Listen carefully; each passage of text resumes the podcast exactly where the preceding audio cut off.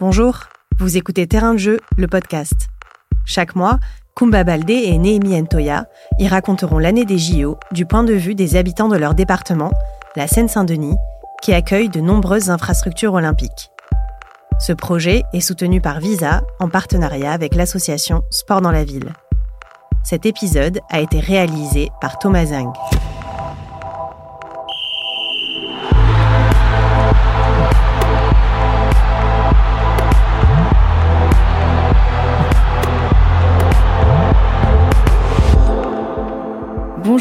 Je m'appelle Kumba Baldé, bienvenue dans Terrain de jeu. En cette année olympique, nous nous retrouverons chaque mois dans ce podcast pour vous raconter les jeux du point de vue des habitants de la Seine-Saint-Denis. Pour cet épisode, je me suis intéressée au cours de PS dans le 93. Quel est l'état des infrastructures sportives dans lesquelles les collégiens ont leur cours de sport?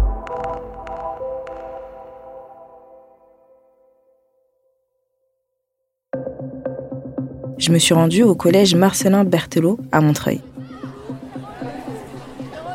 Sur le portail, comme dans beaucoup de collèges de Seine-Saint-Denis, on peut voir une pancarte Les Jeux Olympiques et Paralympiques de Paris 2024, accélérateur d'histoire. Mais dans ce collège, le faste des JO est bien longtemps. Jonathan Alves, professeur de sport dans ce collège et membre du syndicat des professeurs d'EPS en Seine-Saint-Denis, nous emmène dans une visite guidée des infrastructures sportives de son établissement. Donc on va aller au gymnase qui est au-dessus des salles de classe. Donc euh, je vous avoue que parfois ça peut poser quelques problèmes aux collègues, notamment par exemple quand on fait des activités avec de la musique ou avec des ballons.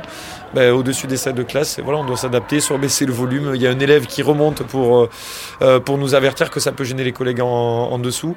Et puis c'est une salle omnisport comme ils l'appellent. Hein. C'est pas un gymnase, c'est plus petit qu'un terrain de basket. Donc il y a certaines activités qu'on ne peut pas faire du tout là-haut. Donc on s'adapte, on fait un petit peu d'acrosport, un peu de danse, un peu de boxe française. Mais parfois, ils ne peuvent rien faire du tout. Les chauffages du gymnase ne sont pas assez performants et en cas de grand froid, la salle ne dépasse pas les 8 degrés. On poursuit la visite dans les vestiaires. Il y a, là, là, on n'a plus les bancs actuellement.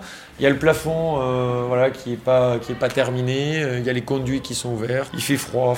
Puis dans la cour de récré, qui sert aussi de terrain de sport. Donc il y a, y a, une piste euh, avec deux couloirs qui fait le, tour de la cour, mais avec des angles droits. Donc je vous avoue que pour courir c'est compliqué, surtout quand on veut mettre un peu de vitesse avec les élèves. Donc au collège Bercelot, les élèves savent que quand ils courent sur cette piste, ils doivent ralentir dans les angles. Au niveau des deux terrains de basket, ben, bon, on est encore une fois sur du goudron, donc euh, ça tape fort, c'est un peu dur pour les articulations, surtout en pleine croissance. Et puis surtout la taille des terrains, elle n'est pas assez grande, donc on a une longueur de terrain qui ne permet pas de développer un vrai jeu de basketball ou euh, de handball ou de football. Mais le collège Berthelot a un avantage.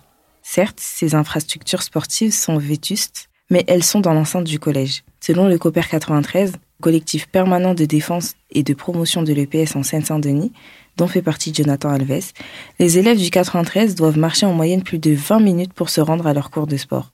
En cause, le manque d'infrastructures sportives dans le département, selon Emmanuel Constant, vice-président en charge des collèges et des Jeux olympiques et paralympiques au Conseil départemental de la Seine-Saint-Denis. D'une façon générale, on a plutôt moins d'équipements par habitant, euh, avec une population par ailleurs qui est démographiquement plus euh, consommatrice d'équipements sportifs. C'est-à-dire que non seulement il y en a moins par habitant, mais en plus, on sait bien que celles et ceux qui utilisent les gymnases euh, ou les piscines euh, sont plutôt dans les catégories euh, les plus jeunes. Et comme on est le département le plus jeune euh, de, France métropolitaine, nécessairement, on est assez vite confronté à une limite en matière d'équipement par personne. Selon le COPER 93, la Seine-Saint-Denis compterait 16 installations sportives pour 10 000 habitants contre 50 en moyenne au niveau national. Mais selon Emmanuel Constant, les JO vont permettre d'améliorer la situation les jeux euh, nous permettent d'accueillir davantage d'équipements pour, euh, pour régler un certain nombre de problèmes. C'est vrai pour les piscines, c'est vrai pour euh, les gymnases, c'est vrai pour les terrains de sport. À l'échelle du département, le nombre d'équipements et de créneaux va considérablement augmenter. Il se trouve qu'en l'occurrence, Montreuil n'accueille pas d'équipements olympiques, mais si vous prenez Aubervilliers, si vous prenez Saint-Denis, si vous prenez Sevran, par exemple, ce sont des villes dont les collégiens vont avoir des conditions d'exercice de l'EPS qui, qui seront bien meilleures. Jonathan Alves, lui, regrette que tous les élèves du département ne soient pas égaux face aux cours de PS. Il y a ceux qui ont la chance d'aller dans des clubs ou d'aller sur des installations de qualité pour faire des activités. Mais le PS, c'est le service public du sport et c'est vraiment pour tous les élèves. Et ça serait bien qu'ils aient la chance eux aussi, même à l'école, toutes et tous, de pouvoir pratiquer dans les meilleures conditions. Ce qui n'est pas du tout le cas, on en est loin. La Cooper 93 réclame un plan de 6 milliards d'euros pour la rénovation et la construction d'installations sportives dans le 93.